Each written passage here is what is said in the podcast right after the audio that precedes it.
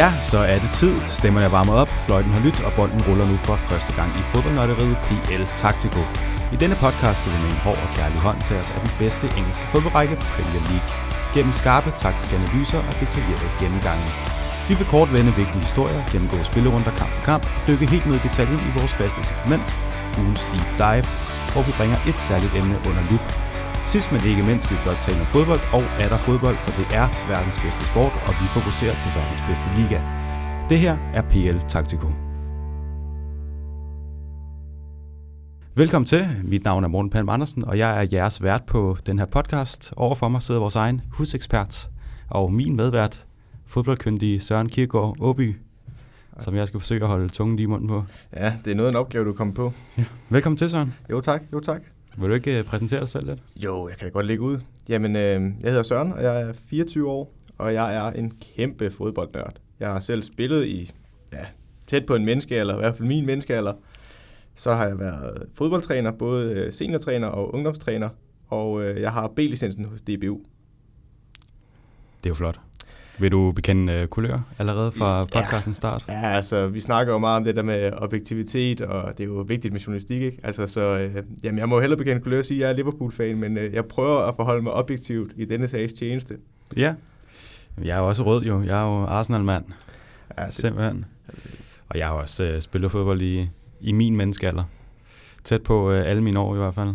Og ja, selv spillet, ejet en klub. Kender lidt. Har prøvet en 4-4-2 i hvert fald. Sådan der. I dag der vil vi bruge det meste af tiden på at samle op på ligaen og de forskellige holds præstationer indtil nu, mens gårdsdagens trænerfyring af Mauricio Pochettino og ansættelsen af Jose Mourinho i Tottenham selvfølgelig også skal vendes. Derudover der har du, Søren, forberedt første deep dive-emne, og citattabellen den får også lov til at se dagens lys til sidst i podcasten. Jamen, øh, det er jo bare med at komme i gang. Vil du løfte stødet for dit deep dive emne, eller skal vi bare springe ud i, jamen, i rækken? Øh, jamen, vi kan jo lige så godt tage det med det samme, fordi øh, vi havde jo aftalt lidt, hvad det skulle handle om, men så så jeg noget, der skete i weekenden, og det bliver jeg nødt til at bekende til dig, og det, det er lidt et ømt punkt, vi rammer på. Det er noget Arsenal, vi skal ind under, så, øh, så meget ved jeg da afsløre. Ja, jamen, jeg, jeg, jeg glæder mig allerede. Det må jeg sige. Der er jo ikke noget som at, at svine Arsenal til. men øh, normalt så vil vi jo tage fat i ugens historie, men, men lad os bare sige, at det, det må være Tottenham. Ja, jamen, øh, vi kan godt lægge ud med Tottenham. Altså, det må jeg jo sige, det var noget, der i hvert fald kom bag på mig. Jeg har lige været med i en øh, anden podcast, øh, der hedder Hypobold, som nogle af vores venner laver. Der hedder en, der hedder Mark, og en, der hedder Oliver. Og der diskuterede vi det faktisk. Øh, og den, eller det afsnit kommer faktisk ud her på fredag. Så det synes jeg også, at man skal tage et lyt på. Det er, det er en rigtig god diskussion og debat, der er i det program. Det skal man helt sikkert. Men øh, vi snakkede om, at Mourinho var ikke den rigtige kandidat. Det mente jeg i hvert fald ikke til Tottenham, og jeg mente, de skulle holde fast i Positino. Der kan man så se, hvor hurtigt det kan gå på et par dage. Øhm, så de har ansat Mourinho som træner nu, og Pochettino er blevet sat på porten. Og det synes jeg er en helt forkert beslutning, må jeg lægge kende. Jeg, vil sige, jeg er også skeptisk, men uh, som Arsenal-mand, der må jeg sige, det er den helt rigtige beslutning. ja. Men, uh, men ja, lad os starte i Tottenham så. Vi havde jo egentlig tænkt os at tage den fra, fra bund til top med, med de forskellige hold, og hvordan de har klaret sig indtil videre. Men øh, hvis vi starter i Tottenham, de ligger nummer 14. Ekstremt skuffende. Ja, altså man kan sige, de har ingen jordig chance for at vinde udbanekamp i den her sæson indtil videre. Altså det har været sløvt, sløvt, sløvt. De har tabt nogle underlige kampe. De er fuldstændig, jeg mener, de taber 3-0 i Brighton, og altså man må bare sige, det Positino har leveret tidligere i Tottenham er ikke det samme hold, der står i dag. Jeg vil dog stadigvæk sige, at det er lige tidligt nok at fyre manden. Altså specielt når man tænker på, at han...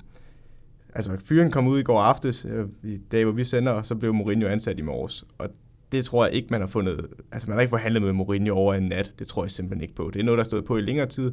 Og hvis jeg var Pochettino, så ville jeg føle mig enormt skuffet over en klub som Tottenham, hvor altså, inden han kom til, der, altså, i perioden fra 2001 til 2014, der havde de 10 forskellige trænere.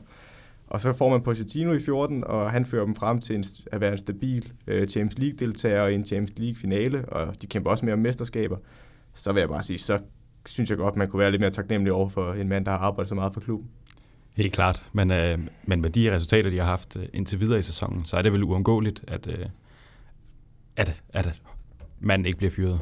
Jo, jo, altså man kan sagtens argumentere for, at der hvor de ligger, at det er stærkt utilfredsstillende, men der er rigtig mange aspekter, man skal tænke på. For det første, så står man med et nyt stadion, øh, og der skal man i hvert fald have Champions League-deltagelse, så derfor har de nok fyret ham. Men jeg synes bare, det er for enkelt at give Pochettino skylden. Jeg synes, der er mange andre problemer i Tottenham. Altså, man har alligevel brugt 70 millioner pund øh, netto spændt, mener jeg, der er, øh, på spillere, og de skal altså lige have lov til at falde til i en ny spillestil. Omvendt så har man spillere som Christian Eriksen, der åbenlyst gerne vil væk, og Alderweireld og Vertongen, der har kontraktudløb. Man har Danny Rose, der har fået at vide, at han er færdig i klubben, selvom man har et halvandet år tilbage i sin kontrakt. Hvordan skal man som træner reagere i en trup, hvor altså, der i forvejen er tæt på, ikke oprør, men i hvert fald opsplid i truppen med, hvad, altså, hvad vil man? Ja, det er hårdt odds, og man kan sige, de har måske igennem øh, et par år overpræsteret en, øh, en smule, særligt med Champions League-finalen i fjor. Ja, altså igen, man må bare tage hatten af for det arbejde, Pochettino har lavet med dem. Altså, de havde en klart definerbar spillestil, hvor man gerne ville have possession, men det var lige så meget et højt presspil og erobringsspil, man satte på. Og det var da, altså, jeg kan da i hvert fald som Liverpool-mand, så var det ikke sjovt at møde Tottenham. Det var et hold, der pressede højt, og man var altid nervøs for, hvad den her kamp den skulle blive. Og, altså, specielt de taktiske justeringer, Pochettino har gjort i sin kamp. Man kunne tit sidde med en fornemmelse af, at vi har egentlig meget godt styr på dem i første halvleg, og så i anden halvleg, der har han lavet en eller anden ændring, måske skiftet formation, sat en anden mand på banen, og så ændrer kampen karakter. Og, altså, det er ikke tit, man kan finde en træner, der har de kvaliteter. Nej, og det er vel sjældent, at man har været så, øh, jamen så bange for at møde Tottenham, som man har været de senere år. Normalt har de været det her stabile øh, hold, men, øh, men her på det seneste, der har de jo virkelig været tophold og kæmpet med. Ja, altså de har været med om mesterskabet, i hvert fald en eller to sæsoner, hvor det var meget tæt på. Og som du også siger, hvor meget regner man med, at Tottenham skal ligge med i toppen? Hvad er deres egen ambition? Altså man kan sige, at ved Harry Redknapp, der var det jo ikke et hold, der var, altså sådan som jeg husker dem, var de ikke meget med i mesterskabskampen, selvom de havde Modric og Rafael van der Vaart. Nogle af de spillere, de, de var da et stabilt Champions League-hold, men det stoppede jo også, og så fik man André Villas-Boas som træner, og Tim Sherwood, og det var jo ikke lige frem hold, altså, hvor de lå i Champions League hvert år. Og så kommer Postino og giver dem noget stabilitet, og jeg er bare ikke sikker på, at Mourinho kan det. Altså, det er heller ikke den type træner og spillestil, jeg tror, at Tottenham vil forbindes med. Man kan sige, det er jo lidt et, øh, et skifte, der kommer nu fra øh, Pochettinos øh, spillestil til, til Mourinho. Hvad, hvad skal vi regne med at se øh, fra spillerne? Vil de spille den her spillestil? Det er de jo selvfølgelig nødt til, men... Øh. Ja, men det er igen et godt spørgsmål. Jeg tror, at på en eller anden måde, så er spillerne også blevet en smule trætte af Pochettino. Altså, man skal ikke undervurdere, at man har været en træner i et vist stykke tid, og specielt en mand som Positino, der er ret hård på træningsbanen. Og de har haft lange træningspas, også fysiske, og det tager på spillerne, specielt i hårde perioder.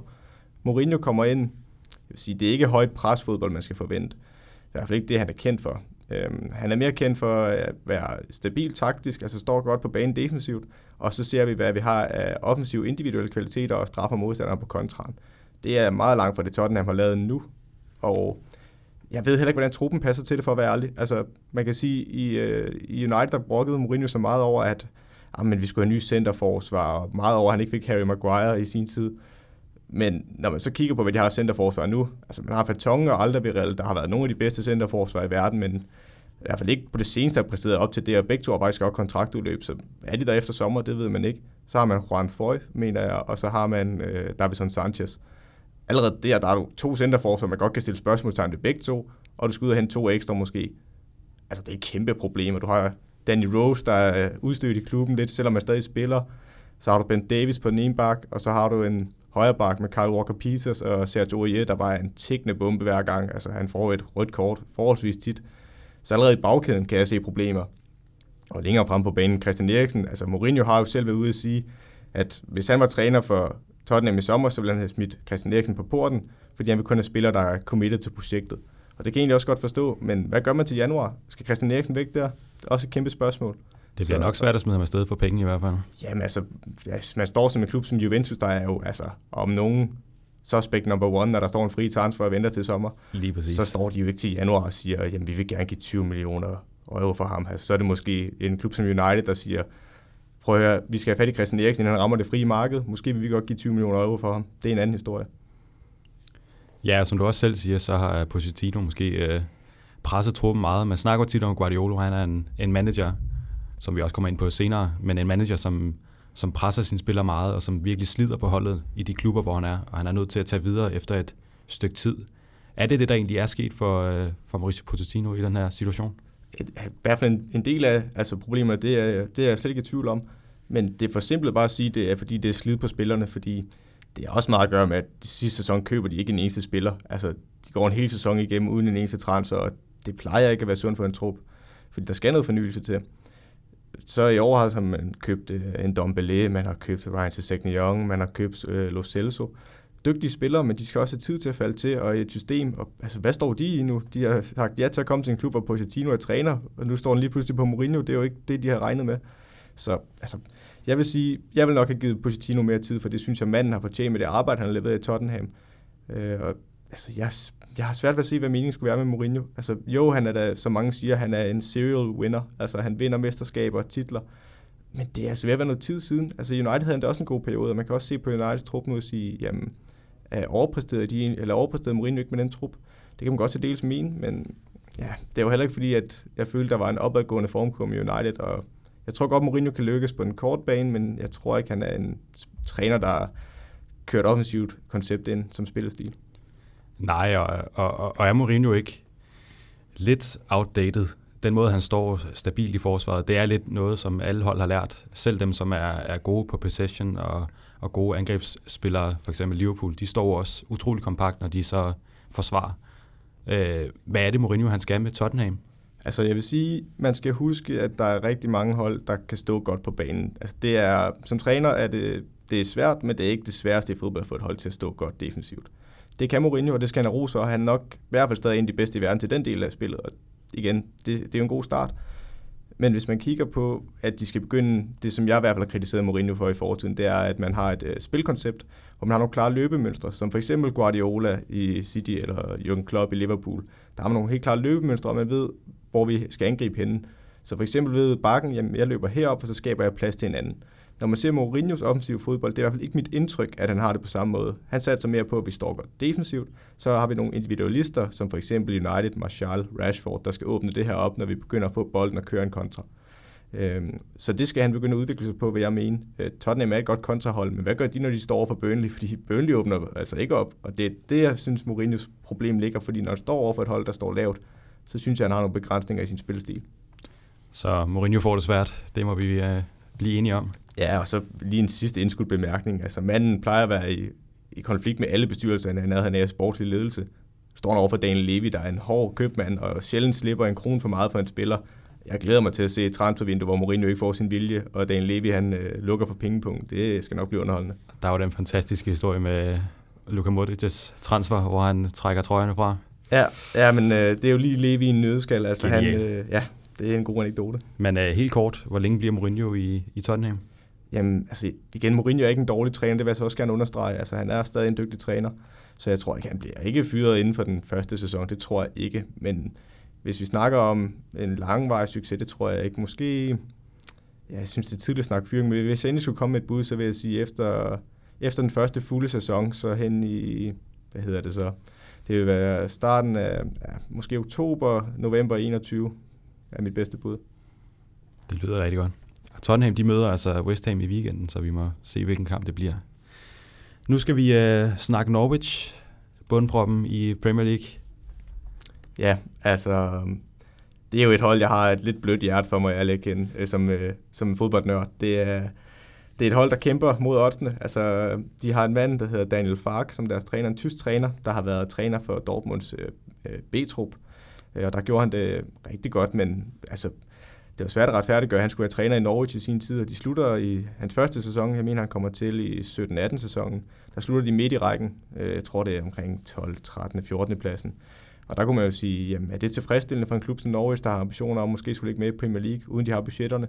Men de holdt fast i ham, og så sidste år, der tog han med op i Premier League, og de blev faktisk et i Championship, så vidt jeg husker. Ja, de gjorde det rigtig flot. Ja, og det er på en meget specifik spillestil. Altså nu, hvis man var så heldig at søge dem mod City, hvor de er virkelig toppet, der ligger de jo, altså de går op og ligger et pres på City, og de fleste de står jo bare, altså hvis man ser for eksempel Watford, der spiller mod City, så har de jo sat 11 mand bag bolden ned i eget felt, og så, så tager vi en bøn, og så håber vi på, at vi overlever i 90. Det gjorde Norwich ikke. De tog kampen til City, går op, ligger et, øh, et erobringsspil, der cirka er op omkring, i hvert fald op på modstanders banehalvdel, og tør også godt gå højere op, og de tør også godt have bolden, og det, er, det synes jeg, man skal, det er prisværdigt for et hold, der kommer op.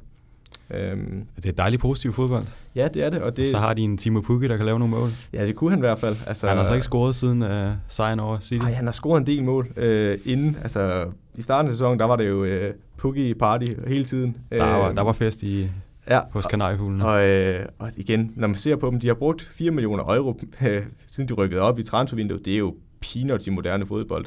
Og de har solgt for 1 million euro, så deres netspend ligger på 3 millioner euro cirka. Og altså, det er også svært at konkurrere i Premier League, hvis man ikke har større budget. Det virkede til i starten af sæsonen, det godt kunne lade sig gøre, men når man så bliver ramt af skader, så har de ikke bredt i truppen, og de også, altså, nu skal vi også lige understrege, de er blevet ramt så uheldigt i centerforsvaret, at de på et tidspunkt med spil med norske Alexander Tete, der er en udpræget central midtbanespiller i centerforsvaret, mener faktisk ikke, at han har spillet derinde før, øh, og det, det var ikke optimalt, og det giver altså nogle problemer bagved, og så lukker man mål ind. Det gør man, og de taber hele øh, 5-1 til Villa. Ja, og de tabte også. Gyser. Ja, og så taber de til Watford, der ikke har haft den eneste sejr her for nylig. Ja, øh, seneste spilrunde. Ja, men jeg synes alligevel, altså man skal kigge på nogle af de spillere, de har i klubben. Så de har en Timo Pukki, som alle nævner, men så har de også en Emiliano Buendia, der er altså virkelig spændende at se på. De har en uh, Todd Cantwell, en ung kantspiller, og så de to backs, altså det er nogle klubber, altså større klubber skal nok begynde at kigge på de her to backs i fremtiden. Der er en uh, Max Aarons på højre bak, der er ung og dygtig, og meget dygtig offensivt, og det samme med Jamal Lewis på øh, venstre bak. Det er altså nogle offensive backs, der vil afsted. Så jeg kan nærmest uh, mærke på dig, at uh, du håber lidt, de vinder skuden, og det ja. kunne godt blive mod Everton her i weekenden. Ja, det håber jeg. Altså, jeg håber det meget, men uh, de skal også lave nogle taktiske justeringer, fordi altså, for eksempel det høje pres, hvis man først spiller sig forbi det, så er der altså åben hus nede bagved. Og i deres eget opspil har de altså også haft nogle boldtab, og modstandere straffet dem. Så det kan godt virke lidt naivt nogle gange, men jeg synes også, det er forfriskende i engelsk fodbold, hvor man har set træner som Tony Pulis, Sam Allardyce, der bare har dræbt den ene fodboldkamp efter den anden rent taktisk ved at bare stå defensivt. Så synes jeg altså, det er forfriskende at se et hold som Norwich. Det er det helt sikkert. Det er dejligt med en oprykker, der, der tør spille. Vi skal videre til en, uh, en danskerklub, 19. pladsen, Southampton. Ja, Amen, øh, Højbjergs drenge.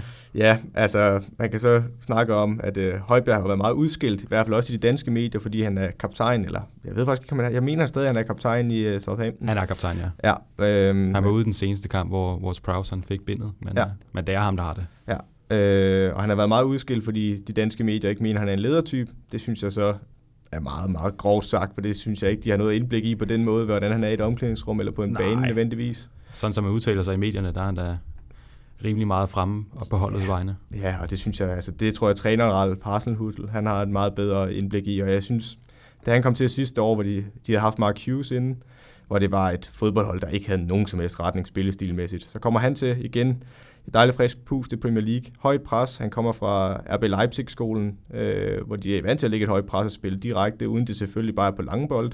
Det er flade bold op igennem kæderne, øh, og så spiller vi direkte, når vi kommer derop og får en afslutning på. Øh, og det synes jeg også, han har taget med til Southampton. Men igen, han kan altså ikke arbejde med mere end det materiale, han har, og den sportslige ledelse har været utrolig dårlig til at forny truppen. Og så vil jeg også bare lige sige en sidste ting til danskervinklen. Jannik Vestergaard. Jeg vil umiddelbart ikke sige, at han hører hjemme i Premier League. Han er ikke en dårlig fodboldspiller, men han har simpelthen ikke fart til at kunne følge med. Nej, han er ikke øh, den fysiske del, der halter han måske lidt. Han er god i fødderne, men... Øh, han er også stor. Han er virkelig stor. Han er en stor fyr. Ja, og han kan vinde hovedstødstueller, men så snart de spiller med en høj kæde, hvor der er en... For eksempel, hvis de nu har bolden på modstanders halvdel, og modstanderen kan angribe på en halv banehalvdel, så er der altså lang vej hjem for Jannik Vestergaard. Ah, han bliver hurtigt overløbet. De møder jo Arsenal her i weekenden. En kamp, jeg skal overse. Ja, så, ja men er det, er det, det må være på Emirates jo. Det er på Emirates. Ja, men øh, kan du komme med et bud på den så nu, hvor du sidder her i en varm stol? Et bud på et resultat? Ja. Sidst jeg var derovre, der vandt de jo 5-0 over en anden dansk klub, Huddersfield. Ja, er det, er det den samme opskrift, tror du? Jeg håber det. Jeg håber det meget. Vi vil jo helst nødt blive skuffet, så vi, vi håber. Vi har også brug for at vende skuden, så det, det vil ikke gøre noget. Lad os gå videre til, til Watford. Ja. Jamen, vil øh, du øh, knytte en lille kommentar? Ja, men det er igen mere på ledelsen, end det er på selve fodboldholdet, ja. fordi øh, Ja, men Watford, de er jo, altså hvis det var en seriemorder, så var de her jo i toppen jo i forhold til trænerfyringer, fordi altså, de ryger i højre og venstre, og hvis det ikke, det har jo ikke været en rigtig sæson i Watford, før man i hvert fald har fyret en træner, og hvis den er rigtig god, så har man fyret to. øh, altså, de har haft sidste år Javier Gracia, der var enormt dygtig, og jeg, igen, jeg forstår ikke, hvorfor man fyrer manden så tidlig i sæsonen. Altså, vi har spillet 12 kampe, og hvor mange har, jeg ved faktisk ikke, hvor mange han har haft uh, Kike Flores nu, den nye træner, men han, han er jo også tidligere Watford-træner. Øh, så jeg ved ikke lige, hvorfor man de tog ham igen, han får så sin trænerdebut, Kike Flores mod City, bliver klasket 8-0, og så kan man snakke om det der manager bounce, der har været. Ja. Det var ikke lige der. Øhm, og så, de, de er jo ejet af, jeg mener det er Pozzo-familien, der også ejer Udinese og har ejet Granada. og de har en lidt særpræget øh, transferpolitik, og de har da hentet nogle gode spillere, som Ducouré for eksempel, og Pieter, der er nogle dygtige spillere. Men før eller senere, når man laver så mange trænerfyringer, man ikke får indkørt et ordentligt koncept i klubben, det kommer til at fange en før eller senere, så jeg kan ikke sige, at jeg er ked af at se Watford i nedrykningszonen som træner. Nej, de har vel egentlig et meget stærkt hold, som du selv nævner, Ducouré, og de har også en uh, tidligere Barcelona-mand, Delofeu, foran. Ja, men Delofeu er jo en uh, typisk uh, YouTube-gammel highlight-spiller. Altså, ja. han spiller nogle af de ting, han, han kan jo drible som få i Premier League, men det er sjældent, der er et godt slutprodukt på, og jeg tror faktisk, at han er en af dem, der har flest afslutninger i Premier League, og jeg tror ikke, han scorer så meget, så vidt jeg har set. Det vil jeg gerne tro. Ja, og uh, ja, der er en grund til, at Watford ligger dernede, og uh, de skal altså de har en trup, der godt kan overleve Premier League, men har de et koncept øh, spillemæssigt, der gør, at de kan overleve. Jeg tror, at nogen der skal være dårligere end dem, før de rykker ned. Jeg tror ikke, det er, fordi Watford er et fremragende fodboldhold. Det tror jeg sådan set, du har ret i. Og de skal møde Burnley i weekenden, og ja, det kan godt blive en, en svær kamp. De, som sagt, tager, eller vinder de første kamp i sæsonen her øh, sidste weekend, hvor de slår Norwich. Så Ja, og det var et meget skadesbladet Norwich-hold, og ja. Ja, lidt, en, lidt en jammerlig fodboldkamp. Den vil vi ikke bruge for meget tid på. Det er det. Vi skal videre til Aston Villa, lige over stregen på 17. pladsen. Kan de holde sig op? Altså igen, det er jo næsten udelukkelsesmetoden, vi er ude i. Altså jeg synes, Watford er værre end dem. Jeg synes også, som Norwich er lige nu, at de er også værre Southampton. Hvis de laver nogle transfers i januar, så tror jeg godt, de kan rykke sig, også fordi de har en dygtig træner. Øh, så jo, altså jeg tror godt, at Aston Villa kan overleve de har altså nogle problemer. Nu, øh, når vi kigger statistikker, så er Aston Villa, de har scoret Jamen, de har scoret et mål. Hvad var det, de har scoret? 17 mål i, i indtil videre? 17 mål? Øh, 17 mål i 12 kampe og ja, lukket 20 ind. Ja, og lukket 20 ind. Så man kan sige, jeg mener kun, det er top 4, øh, der har scoret flere mål end Aston Villa i den her sæson. Det er jo meget godt, kan man sige. Til gengæld er det kun de tre nedrykker, eller dem, der ligger i nedrykningsfeltet, der har lukket øh, flere mål end en Aston Villa. Så det er jo det er et meget underligt fodboldhold. Altså, de har købt 10-11 spillere i sommer, og de har brugt, hvad var det, jeg læste mig til, 100, 160 millioner euro. Jeg synes, det var det, du sagde. Og det er et voldsomt beløb for en oprykker, må jeg lægge hen. Øh, og igen, det synes jeg bare, man har lært af før med Fulham. Øh, sidste år købte de et hav af spillere, og så var de ikke et hold mere. De var ikke spillet sammen. Og der synes jeg, nu kommer vi ind på Sheffield senere. Øh, det er jo et hold, der bruger mange øh, spillere, der spiller championship-fodbold. Og der er jo den gamle mantra med, at de hører ikke hjemme i Premier League det synes jeg bare, at et hold er mere værd end den enkelte spiller og den enkelte spillers kvaliteter. Og yeah, jeg ved ikke med Villa, de har jo et hold, der godt kan overleve. De har jo Jack Grealish, fremragende fodboldspiller, uh, John McGinn, uh, der også er altså meget undervurderet i min mening, og så har de et tårn op foran med Wesley, ham brasilianeren. Ja, det må man sige. Uh, altså jeg vil sige, jo, eller Jack Grealish og John McGinn, de kan godt komme til større klubber. Uh, det er i hvert fald sådan en Tottenham-kandidat-spiller, i hvert fald nogen, man gerne vil have i sin trup. Så jeg tror, Villa overlever. Det er mit bud. Lad os, øh, lad os købe den. Og de møder altså Newcastle mandag aften. Vi skal videre til, til West Ham på 16. pladsen. Jeg ved ikke, om du har, har sønderligt meget at sige om West Ham? Oh, ja, det er jo igen, det er jo et hold, der på dagen kan slå alle yeah. med Jamolenko og Felipe Andersson. Felipe Andersson. Sidste år en uh, profil. Ja, nu har de fået et tårn også foran Sebastian Haller, der også er dygtig, men ja, de er et jo-jo-hold, og jeg tror bare, de skal være glade for at blive i Premier League lige nu. Det tror du er ret i. Og de møder altså netop Tottenham i weekenden. Lad os gå videre. Everton, femte pladsen. Oh, ja, altså igen. Det er jo egentlig en stærk trup, men ja. øh, hvad er det, der går galt?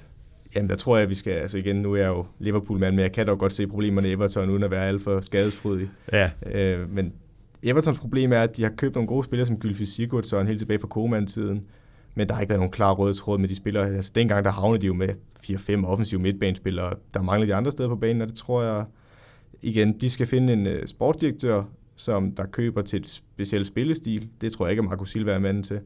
Så de skal finde igen spilkoncept og give træneren tid, så tror jeg nok, det skal komme, fordi de har jo igen Richarlison, også en Walcott, gode spillere, så de er for gode til at ligge dernede i hvert fald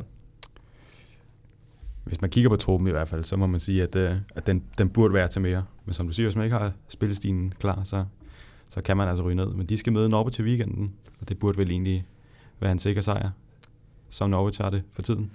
Ja, jeg vil bare ikke sige, at der er noget, der er sikkert med Everton for tiden. Det har du nok ret i. Og vi springer 14. pladsen videre over, for det er Tottenham, som vi har rundet. Så skal vi op til 13. pladsen, som er Newcastle. De vil bare tilbage som, som midterhold i Premier League. Ja, det synes jeg egentlig, man skal give Steve Bruce kredit for. Mange havde, var meget utilfredse med ejeren, øh, Mike Ashley, over at øh, han fyrede Rafael Benitez, eller ikke fyrede, men de blev ikke enige om en forlængelse. Og det er da store tab at miste Benitez. Med, altså, man må rose Steve Bruce. De ligger stabilt i midten. Og ja, det er også den målsætning, de højst skal sætte, tror jeg. Og det er vel egentlig et hold, vi godt kan lide at se i Premier League. De hører vel til på en eller anden måde. Ja, historisk og sådan uh, storhedsmæssigt, der hører de til, men ikke spillestil. Det er ikke, fordi jeg nyder at se Newcastle en, uh, en lørdag aften. Nej, men sige, deres, deres topscorer, det er John Joe Shelby, delt med forsvaren Clark Kieran. Ja, Kieran Clark, og ja, jeg så også sidste kamp, hvor det er Jetlind, der scorer. Altså, det er jo næsten forholdsspillere, der scorer flere end angriberne, så ej, det er ikke inspirerende fodbold. Det må jeg give dig ret i. Vi rykker en plads op. Det er 12. pladsen. Det er Crystal Palace. De har kun lavet 10 mål. Det er næst færrest i hele ligaen. Ja, men man må jo bare sige, at Roy Hodgson han laver jo sin magi. Uh, The Hodgson Magic, hvor de starter sæsonen med at ligge med i Champions League-pladserne, og folk tror, uha, nu skal de op og kæmpe med. Det skal de altså ikke. De er et stabilt hold uh, med en stabil træner. Igen, de skal bare være glade for, at de ikke er i nedrykningszonen. Mere er der ikke at sige til dem. Nej, jeg vil egentlig lige ind på uh, Wilfred Sahar. Ja, der var meget snak om, han skulle til Arsenal, og Jamen, han spiller alle 12 kampe uden at nette den eneste gang. Ja, men jeg synes, man kan, man kan godt, ja, ikke i alle kampe i starten i hvert fald, synes jeg godt, man kunne fornemme, at han var en skuffet mand, og ikke ja. bare øh, committed til sagen. Yes. Lad os lukke den på, øh, på Sahar. De møder Liverpool. Det kan godt blive grimt. Ja, det er jo på Selvhøst Park, ikke? Jo, det øh, tror jeg, du har helt ret i. Jo, og den, øh, ja, den, den håber jeg, at de tager Liverpool, må jeg lige på weekend kulør her. Ja, det skal man have lov til. Det vil jeg også gøre lidt senere. Vi skal videre til efterpladsen. Brighton, der ved jeg, at du har en, uh, en hel del. Ja, altså, det er jo, det er jo min darling i ja. Premier League, må jeg sige. Det er Graham Potter, en, uh, et stort idol for mig. Um, det er en træner, der har selv spillet, uh, da, til han blev 30. Han har et par enkelte Premier League-kampe for Southampton. Men hans trænerkarriere, som han selv, eller spillerkarriere, stoppede, fordi, som han selv sagde, det var ikke lige United og Barcelona, der kom øh, kaldende. Så han stoppede, og så var der en klub i Sverige, der hed Østersunds, der meget gerne ville have fingre i ham. Og han blev træner for dem. De lå i den fjerde bedste svenske række, da han overtog dem. Og øh, i 2016 rykker de op i alle svensker i den bedste svenske række. Og i deres første sæson blev de nummer 8. Og de ender også med at vinde pokalturneringen, og dermed skal de i Europa League, hvor de ender med at slå Galatasaray ud over to kampe og bliver klappet fra banen ned i Tyrkiet hvilket er meget usædvanligt. Det plejer Galatasaray's fan ikke at gøre ved modstanderhold, specielt ikke når de slår dem. Nej, det er ikke en, øh, et stadion, hvor man har lyst til at, at høre for meget fra tilskuerne. Altså, man skal lige, øh, der er en fremragende anekdote om Graham Potter i Brighton, eller ikke i Brighton, ind i Østersund, Østersund. inden han kom til Swansea, som han var i inden Brighton. Han, øh, de, de lavede noget, der hed et meget fokus på kultur og teambuilding. Og på den, den måde, de gjorde det på, fordi de mente, at spillere skal kunne performe, og den måde, de får det frem, eller han fik det frem på, det var, at de lavede nogle lidt øh, uortodoxe ting. Så for eksempel lavede hele truppen og trænerstaben en øh, rockkoncert, hvor Graham Potter selv var forsanger og optrådte foran hele byen. Og øh, ja, men så tænker man, den kan man jo ikke top. Men det gjorde man. Manden gik ud året efter, og så lavede de en balletopvisning af Svanesøen, øh, hele truppen. Og igen, det ligger på YouTube, hvis man gerne vil se fodboldspillere med ballet. Øh, det kan varmt anbefales. Det, det er underholdende. Det skal jeg ikke, hjem og se i hvert fald. Ikke kønt, men underholdende. men hvis vi skal tilbage til ham på banen, så ja. er han en, man, en mand, der gerne vil spille possession-fodbold. Og det er igen, når man har Brighton, der har haft Chris Hughton i mange år, der har spillet meget pragmatisk fodbold, hvor man var meget, meget fokuseret på at begrænse modstanderne, og så håbe på en dødbold eller indlæg med Glenn Murray. Ja, de laver 35 mål i 38 kampe sidste sæson. Ja, det er, det er igen et pragmatisk hold. Ja. Men i år, der er de er i top 10 i possession-statistikkerne.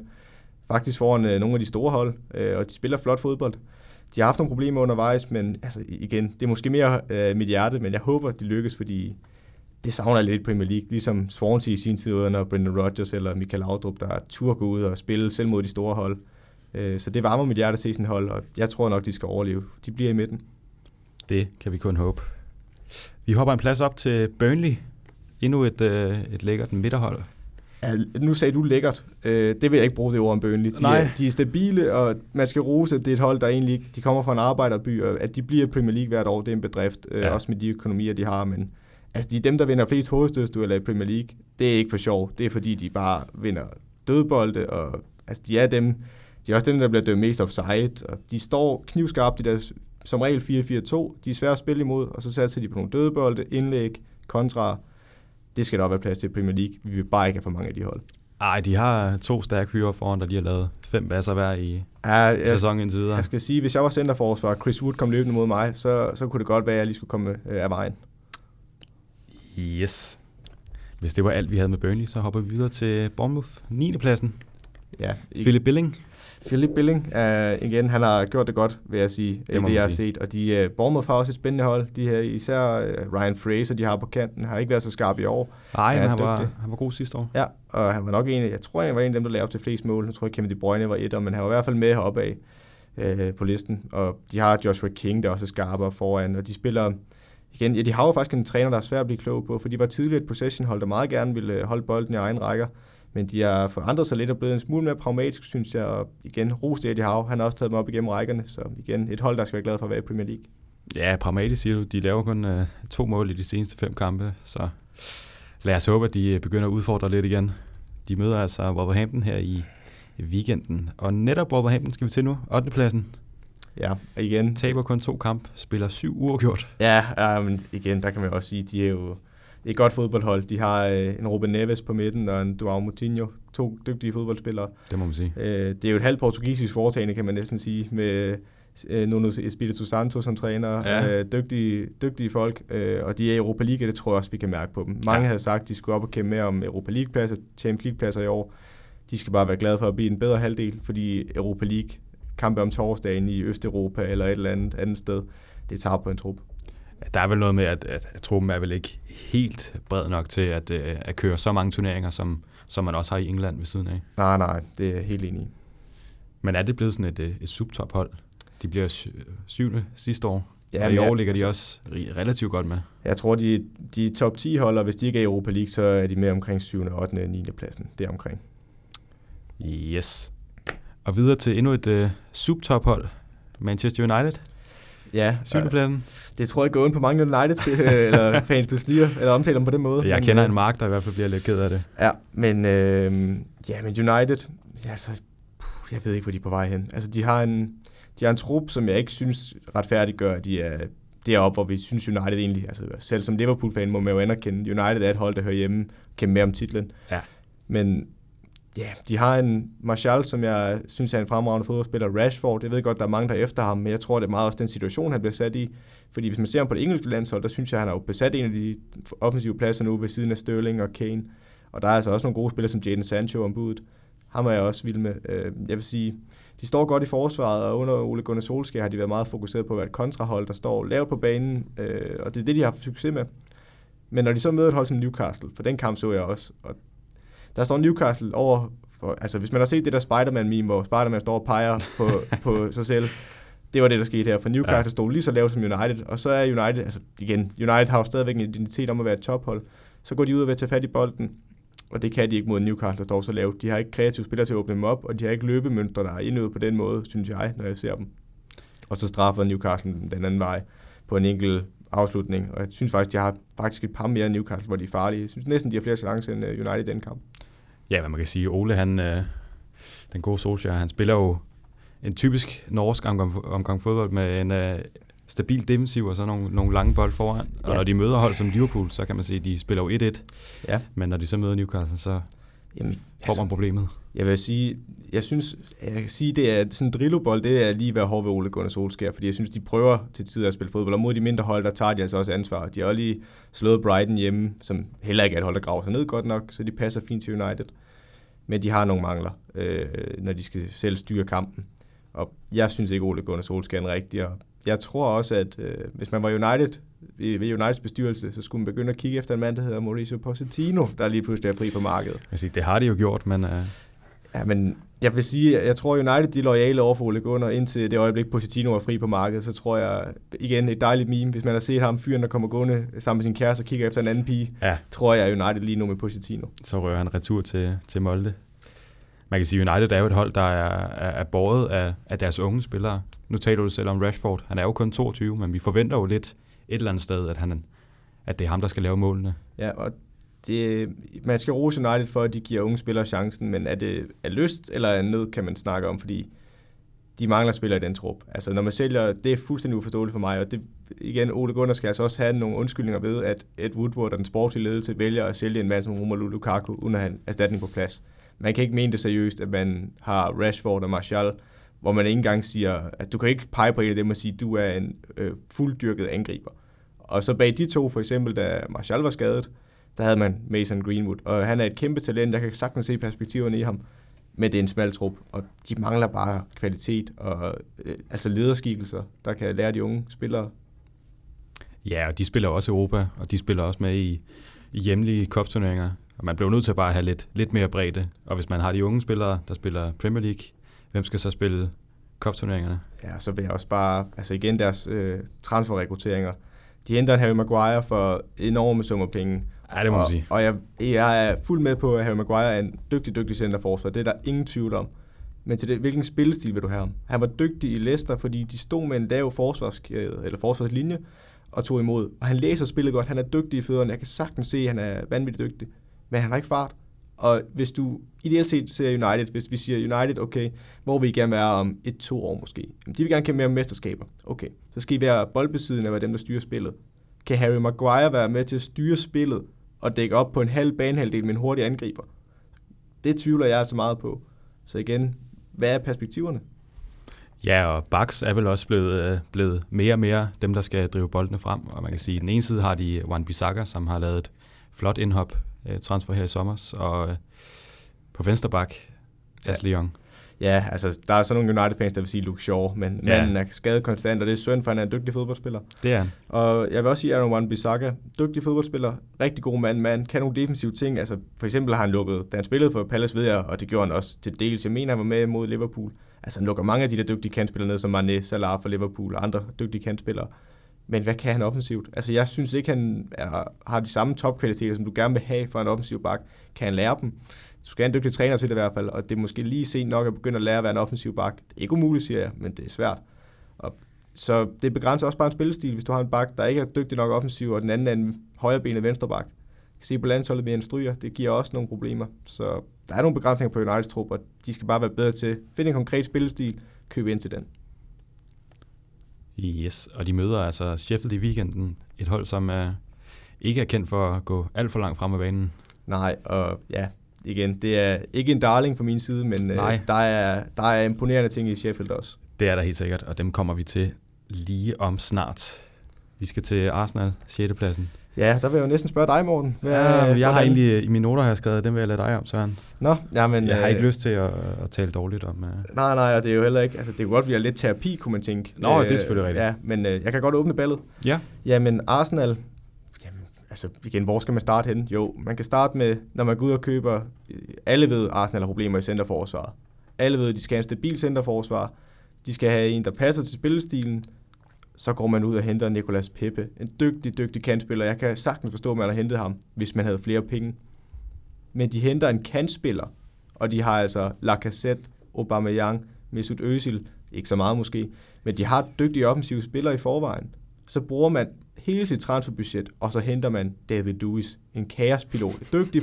Igen, David Luiz, hvis du ser ham i en kamp, så kan han være en af de bedste centerforsvar, du har set. Spiller. Han har alle facetter, men nogle gange for eksempel, når jeg har set ham mod Liverpool eller nogle af de andre kampe, der koger det bare sammen. Ja. Og så laver han dum straffespark eller et dumt kort, dum frispark, tager en dårlig beslutning.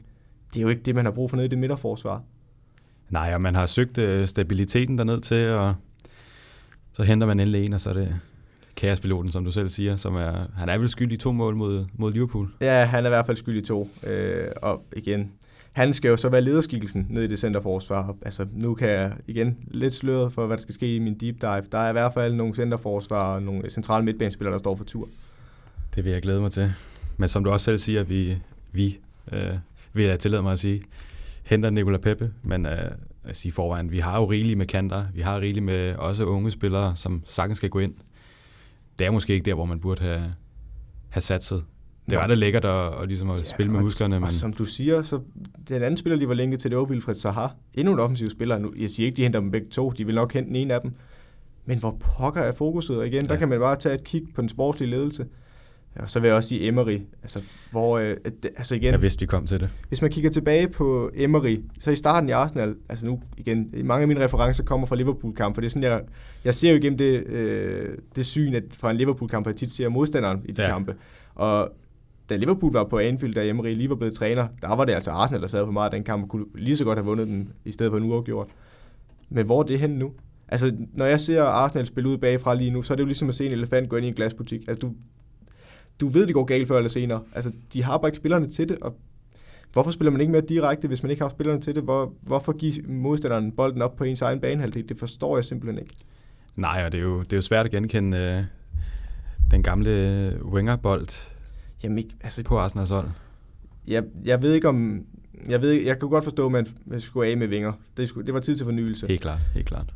Men man har ikke givet Emery de spillere, han garanteret gerne vil have. Og jeg synes heller ikke, Emery selv leverer det, han skal på banen. For igen, han skifter formationer hele tiden, og det kan der også være gode grunde til.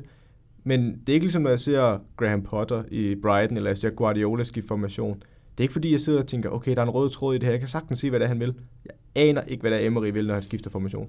Det er som, han, han famler i blinden og, og prøver lidt forskelligt, og ja, der er nok ikke rigtig noget der har lykkes indtil videre.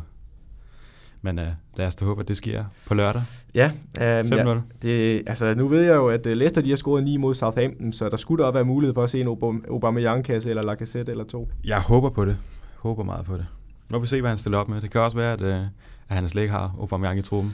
Det er aldrig til at vide. Der er kun én ting at vide, det er, at Mesut Özil i hvert fald ikke er Han populær er mand. stensikkert ikke med. Lad os uh, hoppe videre til uh, femtepladsen. Sheffield United. Ja. Imponerende. Ja, men Kedeligt, men uh, imponerende. Sheffield United, jeg ved ikke, øh, igen, jeg synes, det er for simpelt at sige kedeligt. Og Ja. jeg ved godt, jeg sidder og skudt Tony Pule, Sam Allardyce ned her i det her studie, men det, han har lavet Chris Wilder i Sheffield, det må man bare tage hatten af for. Det bliver man nødt til. Øhm, det, de har lavet, det er jo, at de kommer helt ned fra den tredje bedste engelske række, da han får jobbet, og kommer med op i den, bedste, eller den næstbedste række, og sidste år der rykker de op som nummer to. Og hvis man kigger på den, der er i den trup nu, jeg mener, de har 5-6 mand, der var med helt ned fra tredje division af. De har en øh, John øh, Lundstrøm, der har været med, altså blev hentet i Oxford United, der også lå i den tredje bedste engelske række. Han har scoret tre mål i Premier League nu. Øh, de øh, har det næstbedste forsvar i Premier League efter City. De står så stabilt nede i forsvaret med en trebakskæde, og så med nogle baks, der, så står de næsten i en fembakskæde, når de dækker op. Og så kører de nogle kontraer. Og det er også bare, jamen, så kunne man sige, hvorfor er det ikke ligesom Sam Allardyce og de andre? Fordi når Sheffield har bolden, så laver de altså nogle sjove ting. De har, øh, de har en, øh, en, øh, en øh, offensiv åbning, hvor øh, den øh, højre centerback i trebakskæden overlapper på wingbacken. Så det vil sige, at det er altså en centerforsvar, der kommer udenom. Det er sjældent set i hvert fald. Det, øh, jeg har kun set det en gang i en seriekamp, og der var jeg selv centerforsvar. Jeg kan fortælle dig, at da min bak så, at den anden centerforsvar kom rundt om, han lignede en mand, der set et spøgelse. Ja. Det var overhovedet ikke meningen. Men det, de laver der i Sheffield, det har modstanderne svært ved at finde ud af, og de, altså, de presser Liverpool. Jeg synes, de fortjener i hvert fald et point mod Liverpool. De går til Tottenham og får uafgjort, hvor de reelt kunne stå med en skuffelse også. Og Ja, de får vel egentlig en, øh, en lidt tvivlsom varekendelse imod sig. ja, altså, jeg synes ikke, vi skal gå ind i varediskussionen i det her afsnit, men Overhovedet ikke. Men ja, de kunne godt have vundet den kamp, og de slår også Arsenal hjemme. De, øh, de er et Ja. dygtigt fodboldhold, og de bliver i rækken i hvert fald. Ja, det, de bliver i rækken. Jeg kan ikke sige, om det bliver top 10, men de bliver i hvert fald i Premier League. Nu siger du, at de har været lidt uheldige, men de er vel også de er vel lidt hjulpet af, at, øh, at nogle af de andre hold, de, de skuffer så meget, som de gør. Ja, jamen det, det er de da helt sikkert. Øh, altså, at United ikke har samlet flere point, Tottenham ligger, hvor de gør. Det er, det er der til Sheffield, altså, det er Sheffields fordel, men det er ikke, fordi jeg tror, at Sheffield de bliver derop. Det er ikke det, jeg siger. Nej, Men jeg tror, alle hold, der møder Sheffield, de tænker, åh gud, skal vi mod Sheffield? Fordi de er bare en mundfuld, og de er, jeg, altså, jeg kan ikke huske den specifikke statistik, men jeg mener ikke, de har tabt med mere end et mål i de seneste mange kampe. De taber sjældent med mere end en. Og det skal man altså, det betyder jo, at man er konkurrencedygtig. Så det skal de have ros for. og hvor vil du sige, at øh, når, vi, når vi ender sæsonen, hvor langt ned ryger Sheffield, eller hvor langt op Jamen, skal vi... Øh, Altså, det er den bedre midterhalvdel, tror jeg. Øh, De skal nok falde lidt ned til sidst, når folk... Altså, når de dygtige træner først begynder at regne den der ud med en øh, overlappende centerforsvar, så skal det nok begynde at blive lukket lidt ned for det. Men, men de har bare nogle ting, de står godt i forsvaret, og som oprykker, der er det vigtigt. Øhm, så jeg tror, en 11. 12. plads, måske hvis de rammer højt 10. Deromkring. 11. 12. Måske en 10. Yes, og de møder altså United her i, i weekenden, så får en, en ordentlig mundfuld at tænke over. Og vi skal videre til fjerdepladsen. Noget overraskende. Manchester City.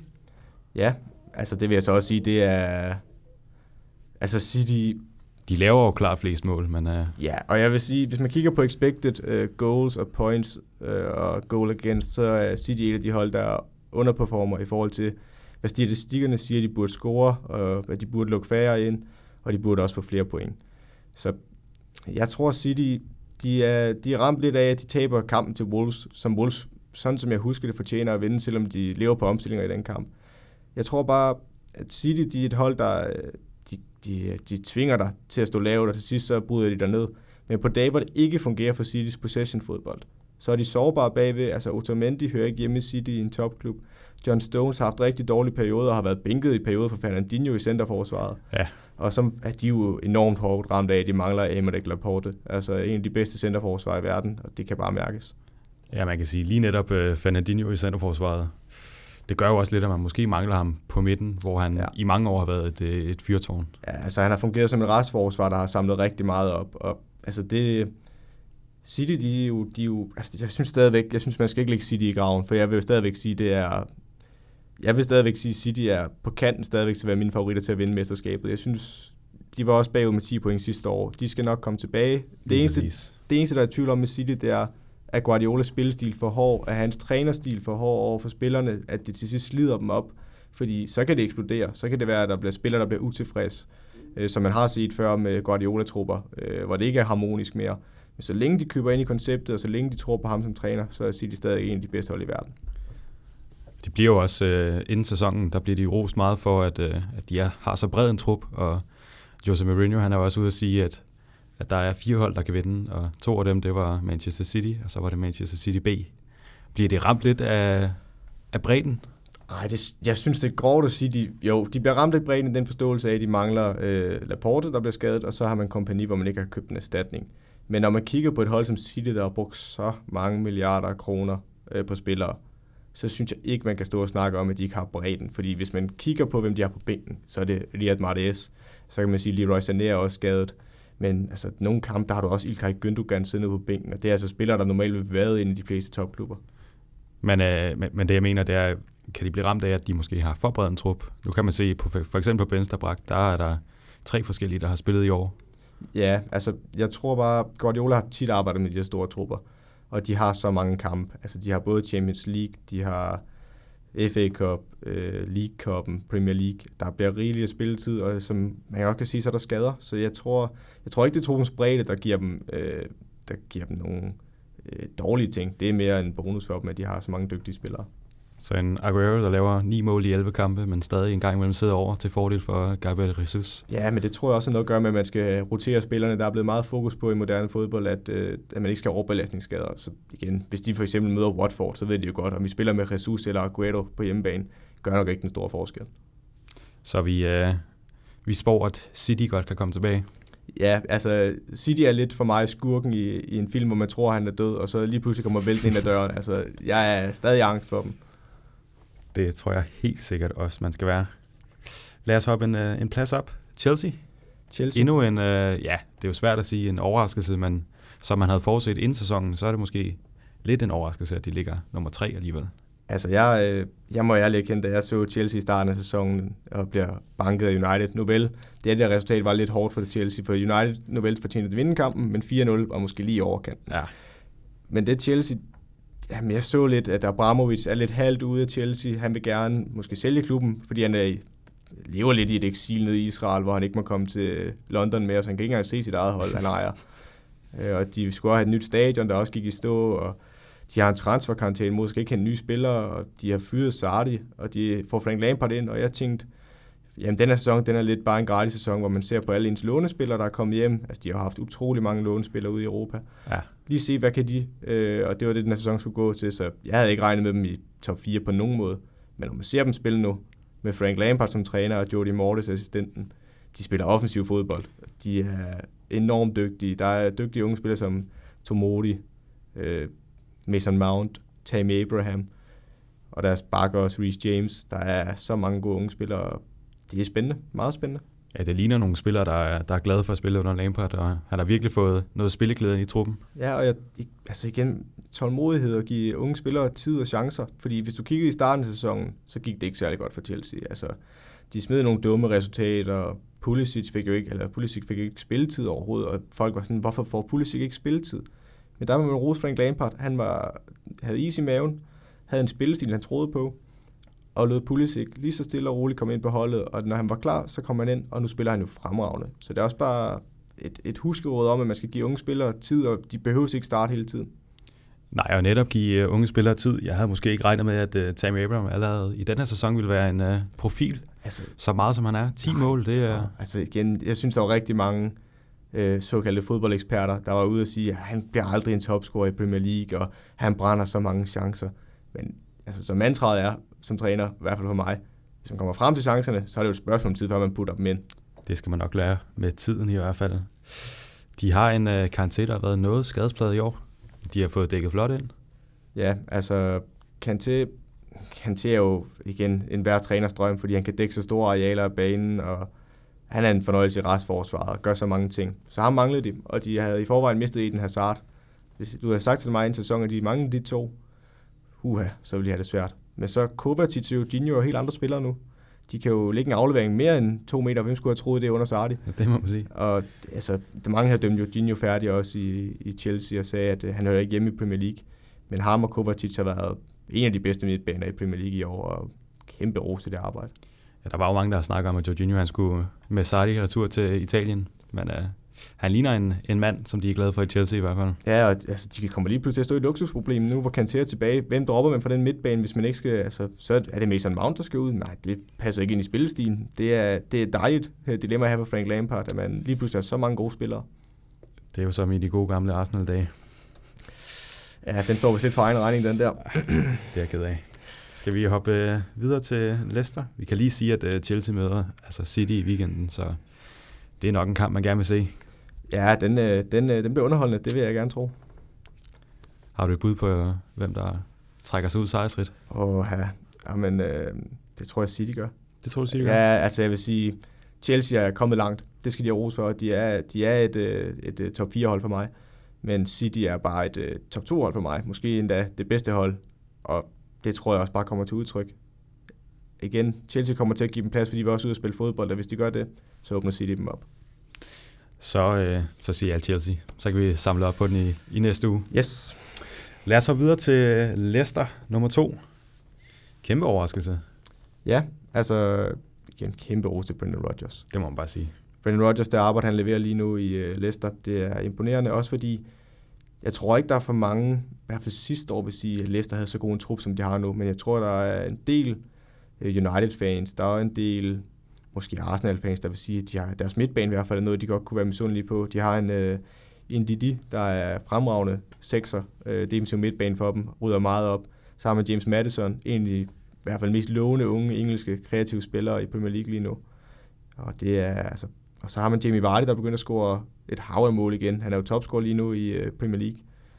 Og de, øh, de klør bare på. Og ja, hvis du kigger på deres forsvar også, altså de sælger Harry Maguire for jeg ved ikke, hvor mange millioner pund. Hvad er det? 80 millioner pund, vi snakkede om. Og så er forsvaret bare stadigvæk et af de bedste i Premier League. Med Suyuntuk og øh, Johnny Evans i midterforsvaret. To, altså, det er jo yin og yang i centerforsvaret. Jeg vil sige, hvis du havde fortalt mig for, for bare tre år siden, at Johnny Evans ville blive øh, en del af, af det forsvar, der havde lukket færre mål ind indtil videre, så så har jeg nok grint lidt. Men det er sjovt, for de komplementerer hinanden vanvittigt godt. Du har Johnny Evans, der er en meget typisk Premier League centerforsvar, kontant i sin spillestil, er også ret dygtig i fødderne, det synes jeg, man underkender lidt. Og så har man Suyunchuk, der bare er den her spraglebas uden lige, der dribler forbi sin forforspil, eller sin øh, angriber, når han kommer løbende mod sig. Han laver stopfinder nede i forsvaret, og igen, det kommer til at koste ham før eller senere. Ja. Men det er fedt at se, at han har den selvtillid, at han har de evner. Og det er bare et dygtigt forsvar, når man så også har Ben Chilwell på den ene bak, og man har Ricardo Payeta på højre. Så har du altså et af de bedste forsvar i Premier League. Og så har man uh, Smeichel på mål. Smeichel også en af... Muren. Ja, han er i hvert fald... Altså for mig, der er han nok... Ja, top 10 er, han er i hvert fald på kanten, måske lige inde i top 10 af verdens bedste målmænd lige nu. Så igen, det er stabilt. Men man skal også huske med Leicester, og jeg er... Altså jeg synes, Leicester er et godt fodboldhold, og de skal have ro for det, de har leveret men de overperformer. Hvis du kigger på XG, altså øh, hvor mange mål man forventer, og det skal jeg måske lige forklare, nu har jeg nævnt det tidligere. Expected goals. Expected goals, det betyder, at man har kigget på, jamen, den her afslutning vedkommende tager i en kamp. Hvor stor er procentchancen for, at de normalt sparker dem ind? Så er der nogen, der er mere avanceret end andre, der tager, øh, at de fleste tager vinklen, hvor han er henne på banen, og tager også, øh, altså de helt avancerede, de tager også, øh, hvem der sparker den. Så for eksempel er der forskel på, om det er øh, Wes Morgan, eller om det er Jamie Vardy, der sparker til den her. Øh, og der ligger Leicester, altså de, de overperformer fuldstændig i forhold til det. De lukker færre mål ind, end de scorer, men de scorer også øh, flere, end de burde. Og det, øh, det kan man så sige, det er effektivitet, men kan det holde ved over en hel sæson? Det kunne jeg måske godt være lidt tvivlende overfor.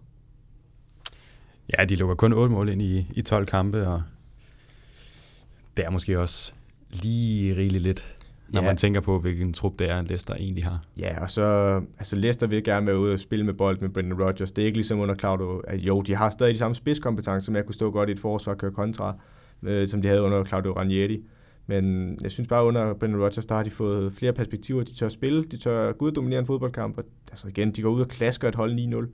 Det er, igen, Southampton var rigtig dårligt, det skal vi også huske, men jeg synes, det var fuldt ud fortjent. Og ja, jeg synes, Leicester de er en kandidat til Premier Leagues top 4, fordi der er nogen, der er faldet fra, men det skal jo ikke gøre indsatsen mindre for dem. Nej, nu siger du, de, øh, at de laver 9 mål i en kamp. Hvis vi tager dem fra, så er de alligevel lavet 20 mål i 11 kampe, ja. det, det er jo også værdigt. Ja, ja, de scorer, de scorer mange mål, men som jeg også nævnte, kan de blive ved over en hel sæson med at score på alle dem der, også ifølge expected goals. Det tvivler jeg lidt på. Det er måske rigtigt nok. Og de skal altså møde Brighton i weekenden, som, som er din fidus. Ja. Øh, Får du det svært allerede her? Nej, ja, det er jo så lidt øh, Brightons øh, øh, antichrist, de møder her, fordi øh, et hold, der Leicester kan godt stadigvæk stå lavt og køre dem på kontraen, og hvis de gør det og har tålmodighed til det, så får Brighton desværre i den her kamp. Men øh, vi skal altså ikke regne med at se Leicester som nummer et igen? Nej, jeg tror ikke. Altså, jeg tror stadig, at Liverpool og City er for stærke, men øh, som de andre hold er lige nu, der synes jeg, at de er et top 4 hold også. Yes. Men uh, nu nævner du selv Liverpool, så skal vi ikke bare hoppe uh, direkte op? Nummer jo. et indtil videre, Liverpool. Ja, jeg skal prøve at forholde mig nogenlunde neutral til det her. Fordi, det synes jeg ikke, vi behøver. Øh, nej, men øh, altså Liverpool, de har ikke tabt endnu i Premier League. De kører bare øh, derudad. Men ja, og det er, hvis vi skal kigge på nogle fede ting ved Liverpool, så er det for eksempel, at de møder hold, der begynder at prøve at lure dem. Det vil sige, hvis man kigger på, hvordan Liverpools spillestil er, så vil de meget gerne have kantspillere, der går centralt ind i banen i nogle mellemrum, så det vil sige, at de faktisk bliver sådan en bred offensiv midt, kan man sige. Og Firmino, der falder ned i banen som en slags falsk nier. Derfor er der mange, der er centralt i banen, og derfor kunne man for eksempel se, at Arsenal spillede mod Liverpool, så sagde jeg under Emery, okay, vi lukker jer af her, hvor vi spiller med en diamant på midten. Det vil sige, at vi har ikke nogen deciderede kanter, men vi har fire centrale midtbanespillere, eller en defensiv midt og en offensiv midt og to centrale, så lukker vi af her. I kommer ikke ind igennem her. Så nu er Salah, Firminus og Manes rum blevet mindre. Men så har Trent og Alec, eller Trent og øh, øh, Robertson, Robertson. Han, ja. Andy Robertson, øh, fået mere plads, og den de begyndte at udnytte. Og hvis man ser mod City, hvor Liverpool vinder 3-1, 2-0-målet, det er en bold, der bliver spillet ud på Trent i højre side, så skal han ind i banen til sit venstre ben, slår en diagonal aflevering på tværs af banen til Robertson, der tager en berøring, lægger den ind i feltet til Salah. Altså, hvis du har sagt til en, hvis du havde sagt til en uh, Alex Ferguson eller nogle af de gamle uh, engelske trænere, at uh, en, venstre, eller en højre bak trækker ind i banen og slår en diagonal med venstre ben, og de har kigget underligt på det og sagt, jamen, det er jo ikke det, Gary Neville kan. Nej, der er meget, som, uh, Alexander Arnold kan, som Gary Neville ikke lige kunne men, i sin tid. Men det vil jo ikke, altså det er ikke et ondt ord om Gary Neville på den måde egentlig. Nu blev det lidt et skud mod Gary Neville. Jo, jo, det, var, det, det var ikke lige det. Det kan vi jo tage, hvis vi snakker om hans trænerkarriere. Han lytter men, nok ikke. Men, men, men, hvis vi kigger på, hvad man forlangte af en bak førhen, så var det, du skal kunne dække en mand-mand. Det, var din, altså det har jeg selv fået at vide i en serierække. Du skal bare kunne dække din mand-mand, så, så har vi ikke brug for det offensivt. Der har vi kantspillere, der kan alt muligt. Men altså, nu er de bare blevet meget mere vigtige til at bære bolden frem, og kantspillere, der går ind i banen, jamen, hvor skal bredden så komme fra? Det er på baksene. Så det er også derfor, jeg var efter Wan Bissaka, for den dimension synes jeg, han mangler. Han er så bedre defensiv end Trent, det synes jeg også, man skal rose. Men Trent er bare langt bedre offensivt, og det er det, man skal bruge i moderne backs. Ja, de er skræmmende, og, og de har jo også, som du selv nævner, Firmino, der stepper ned som en, en falsk nier. Hvor ja. meget betyder han egentlig for, for Liverpools spil? Nu er det jo øh, meget Salah og Mané, der får uh, rosen. Ej, han er enormt vigtig. Men med, altså, Firmino er ekstremt vigtig. Jeg vil ikke sige, at han er den bedste af de tre forreste, det vil jeg ikke sige, men han er den vigtigste måske, fordi Liverpool har ikke en type, der kan det samme. De har prøvet med Wayne Aldum og øh, Alex Oxlade-Chamberlain at spille den plads, men de kan ikke udfylde den på samme måde. Og den arbejdsiver, han giver i presspillet, og den opspilstation, han er, det er ekstremt vigtigt, når de to andre øh, også øh, har andre kvaliteter. Ja, og det er, det er altså skræmmende stærkt. Jeg vil sige, som Arsenal-fan, der er jeg bange for, at, øh, at de går ubesejret og, og tager den fra det, os. Ja, men så vil jeg, der vil jeg så godt lade Jones advokat, fordi det jeg synes, ikke til at ske. jeg synes, jo, Liverpool har spillet godt i år, men jeg synes ikke, at det pointantal, der er mellem Liverpool og City, er retvisende for, hvor gode City er, og de mangler Liverpool har. fordi forsvaret har ikke været lige så god i år for Liverpool. Nu mangler Matip også, og Lovren spiller godt mod City, men både ham og Gomes har haft perioder i den her sæson, hvor de ikke ser skarpe ud. Og hvis man kigger på Liverpools XG, øh, øh, XG against og deres point, øh, expected points, så overperformer de altså også meget. Og for eksempel så har de kamp mod Leicester, vinder de den tæt. Aston Villa vinder de også tæt 2-1, begge to faktisk. Øh, og det, jeg tror bare før eller senere i en sæson, så det er vindermentalitet, som mange siger, men det kommer også til at bide ind i røven lidt før, man ikke bare går ud og vinder den 3-1 eller 4-1, som man burde gøre mod nogle af de her hold. Nu nævner du også noget i forsvaret. Der har de jo Virgil van Dijk, som, som man må sige virkelig er imponerende, men min, mit spørgsmål er jo så, hvad, hvad, hvad gør de, hvis han bliver skadet? Det er meget ham, der bærer, og vi har set tidligere, hvor Lovren han har været jamen, nærmest pinligt ringe i tidligere sæsoner, ja. og og sammen med Van Dijk, der, der ser det bare lidt bedre ud. Ja, altså Van Dijk, han, han, også fordi han er så hurtig og kan læse spillet, samtidig med, at han er øh, fysisk dominerende og kan vinde hovedstødsdueller. Bumstærk. Ja, han er jo den komplette centerforsvar, og han er også en leder, så de, de, de giver ro til de andre. Og det giver også ro, at man har fået en målmand i Allison, hvor du ikke er i tvivl om, at han har styr på sit. Hvis han ikke er der, så er de problemer. Altså, jeg, jeg vil sige, i Premier League mod nogle af de mindre hold, der tror jeg stadig Liverpool. Altså, det er jo ikke fordi, det er spillere, der ikke kan spille fodbold, dem her. Er det et meget dårligere forsvar? Ja. Men vil de stadigvæk kunne vinde, hvis de tre forreste begynder at hakke nogle flere mål ind? Det er jeg ikke i tvivl om. Men hvis de møder City for eksempel ud med en Dijk, så er vi, på, altså, så er vi i problemer. Så, er det jo en, så skal man ud og vinde 4-3, som man gjorde dengang, hvor man ikke havde Van Dijk. Og det er ikke, det er ikke holdbart i længden. Så jeg tror godt, de kan vinde nogle kampe, men, men det vil kunne mærkes meget. Altså, ham kan vi ikke undvære. Mine bekymringer for Liverpool, det er i hvert fald meget bredden. Øh, også når nu kommer Africa Cup of Nations til januar, hvor at øh, Salah Mane formentlig skal ned og spille lidt. Er den i januar i år? Jeg mener, den blev rykket til sommeren. Det er den rykket? Ja, den blev rykket til sommeren. Men det, det, kan man kun håbe for dem i hvert fald. Ja, altså, jeg mener, den er rykket til sommer sammen, hvor de også er det der klub VM og okay. EM, og det, det er et, ja, det er et, øh, et problem uden lige den øh, sommer der. Det har det været mange, øh, men mange det, år i hvert Men det, hvis jeg skal tage din pointe, så vil jeg sige mere, at det er truppens bredde, fordi nu Salah har en ankelskade, som han har kæmpet med i lang tid. Ja. Divock Origi kan godt erstatte ham til dels, og det samme kan Shaqiri, men nu mangler Shaqiri. Ja. Det vil sige, hvis de får endnu en skade op foran, så er det ekstremt presset, og jeg synes ikke, man kan sige, at Divock Origi egentlig er, jo, han har leveret nogle vigtige mål, men han er ikke den altså, spiller, man gerne vil have til at skifte ind. Det er ikke en Riyad Mahrez for eksempel, som har nogle kvaliteter, der ligger meget over ham, vil jeg sige, altså over Origi. Øh, men, men for eksempel så har Liverpool den der vanvittige kamp i december, hvor de skal spille øh, klub-VM i semifinale, og så to dage efter skal de spille, eller en dag efter, ja, to eller en dag, ja, skal en de dag, spille mod Aston Villa i, i uh, League Cup'en. Ja. Og det er altså, jeg har lige set en historie om, at de vil bare stille et ungdomshold, så det vil sige, at der ikke er en eneste seniorspiller mod Aston Villa, og så er resten af seniortruppen, de er i Katar, mener det, eller Forenede Arabiske Emirater. Og det er jo fuldstændig urimeligt. Men det er sådan noget, hvis for eksempel de får en skade på Robertson, vil jeg sige, eller Trent, det tror jeg, vil man kunne mærke i rigtig høj grad, når de tre forreste ikke rigtig har ramt de samme højder. Jeg skulle lige til at nævne de to, øh, to backs. Hvad, hvad, hvad, hvad vil de gøre der? De er jo ikke, øh, fordi de har den bredeste forsvarstrup. Nej, det vil også... Og hvis altså, Robertson bliver skadet, er det så Milner, der skal ned og ligge der? Det er, det er Milner, de bruger på bak. Altså, Joe Gomez kan jo godt spille den, men altså Milner for det første, hvis han spiller venstre bak, så er det jo samme problem, som jeg altid snakker om, når man har en højre ben venstre bak. Ja. Han løber ikke til baglinjen som de andre, lige så naturligt, og kan ikke slå indlæggende. Derfor bliver igen bredden skåret af, og når man så samtidig har en kantspiller, der vandrer ind i banen, hvor skal bredden så komme fra? Milner er heller ikke lige så hurtig. Han er ikke en naturlig bak, og Joe Gomez kan godt levere nogenlunde defensivt, men han er heller ikke offensivt. Altså, står du, som de har tidligere gjort, når de små holder gravet sig ned mod Liverpool, og du havde Klein på bakken, der igen, han er en rigtig god Premier League-bak, men han kan jo ikke slå de indlæg der, som Trent kan. Og så åbner man bare ikke et hold op. Så hvis de mangler på baksene, og de har jo ikke købt nogen nye, og de har mistet Moreno, ikke det store tab, men de har mistet baks, øh, og de har ikke bredt derude. Så det er faktisk min største bekymring, det er på baksene, hvis de mangler nogen der. Så hvis ikke, at, øh, at der kommer til at ske noget der, så kunne det godt være, at det var Citys redning, hvis der kom lidt, lidt skader. Ja, det vil jeg tro. Altså, det er, det er, det er igen, det er min største frygt, for det er, altså sådan rent taktisk set, så vil det være det, der begrænser Liverpool mest og giver modstanderen mest mulighed for at lukke af. Yes. Skal vi sige, at det var, det var gennemgangen, så glæder vi os til at se i, i weekenden og mandag aften, hvordan det hele det løber af stablen. Ja, lad os det. Har du noget, du vil tilføje til, til sæsonen indtil videre? Nej, ikke rigtigt. Alle den, øh, altså, jeg synes, det er forfriskende at se alle de der, øh, altså Norwich, Brighton, der vil prøve at gå ud og spille fodbold.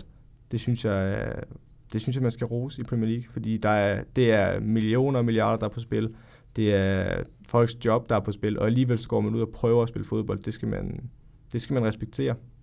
Det er sjældent, vi ser oprykker, der, der, der tør. Det er meget sådan i England, at man, man passer lidt på, og så henter man en af fra trænerkarusellen. Ja, det er omrejsende Tony, eller Tony Pulis, Sam Allardyce show. Big Sam. Aldrig glemt. Ja, men lad os da hoppe videre til, til sidste segment. Citattabellen, som jeg skal... Ja, der har du så lige uh, glemt min deep dive. Er det, er det uh, med vilje, eller... Det er jeg meget ked af. Ved du hvad, det er din deep dive. Ja, det er det- fordi, jeg ikke har den på, øh, på mine noter. Det er, Nå. fordi, det, det er dit show. Det er min del. Jamen, så vil jeg gerne lige starte med at fortælle, hvad det egentlig er. Altså, øh, hele grundlaget for, at vi lavede den her podcast i sin tid, nu kan man sige, det her afsnit har vi valgt at opsummere meget øh, runderne, fordi vi ligesom skal præsentere de aktører, vi vil arbejde med fremadrettet. Men det vi gerne ville, det var at bringe en mere øh, faglig og taktisk øh, vinkel på øh, Premier League og fodbold, for det synes vi mangler i, når vi hører podcast og ser øh, fodboldshows i fjernsynet. Øh, og der synes jeg, vores, eller mit segment her, ugens deep dive, det vil være, hvor jeg finder en, en, en taktisk finurlighed, noget jeg har undret mig over, eller øh, en tendens i spillet, jeg ser, og så dykker vi ned i den, øh, og igen, vi er, altså vi ved det her, det er en podcast, så det vil sige, vi er meget øh, afhængige af, at jeg kan forklare det her ud til jer lyttere, men samtidig så vil vi også på vores øh, Facebook-side lægge nogle billeder op, hvor jeg har tegnet på øh, de situationer, jeg omtaler. Så hvis man vil gå i dybden med det, så kan man få lov til at gå derind. Men man kan sagtens følge med. Jeg skal nok forklare det øh, meget klart til jer, øh, hvad det er, vi snakker om øh, hver uge. Og det er altså, hvis man vil følge med allerede nu, så er det bare Facebook-siden PL Taktiko. Yes, lige man præcis. kan lige trykke space, og så, Ja. lige, Og så lige ind og synes godt om at følge os. Det vil være en fantastisk start. Så kan man også lige følge Hyperbold. Jeg ved ikke, har de en Facebook endnu? Ja, det har de. Det har de. Dem kan man også følge. Øh, Hyperbold inde på Facebook. Det skal jeg også lige have gjort så. Men øh, den her ugens deep dive, der vil jeg jo øh, som øh, bebudet øh, gå lidt i kødet på Arsenal. Ja. Og, og øh, det vi skal kigge på, det er Arsenals kamp mod Leicester. Og der har tit været meget snak om, at det er Arsenals centerforsvar med Sokrates, David Lewis, øh, Rob Holding, Callum Chambers, der bliver udstillet. Men det har også meget at gøre med, hvad der er foran dem. Og det er det, vi ser her. Øhm, Leicester, de scorer til 2-0, og de vinder den her kamp 2-0. Og det vi, altså, det, vi vil gå ned i nu, det er 2-0-målet. Og lige for oprids, øh, lige for kridt banen op, så vil jeg sige, at Arsenal de spiller i en, øh, en formation, der hedder 3-4-1-2. Øh, og det vil sige, at de har tre centerforsvar, hvor øh, Callum Chambers ligger til højre, de har David Lewis øh, i midten, og så har de Rob Holding til venstre.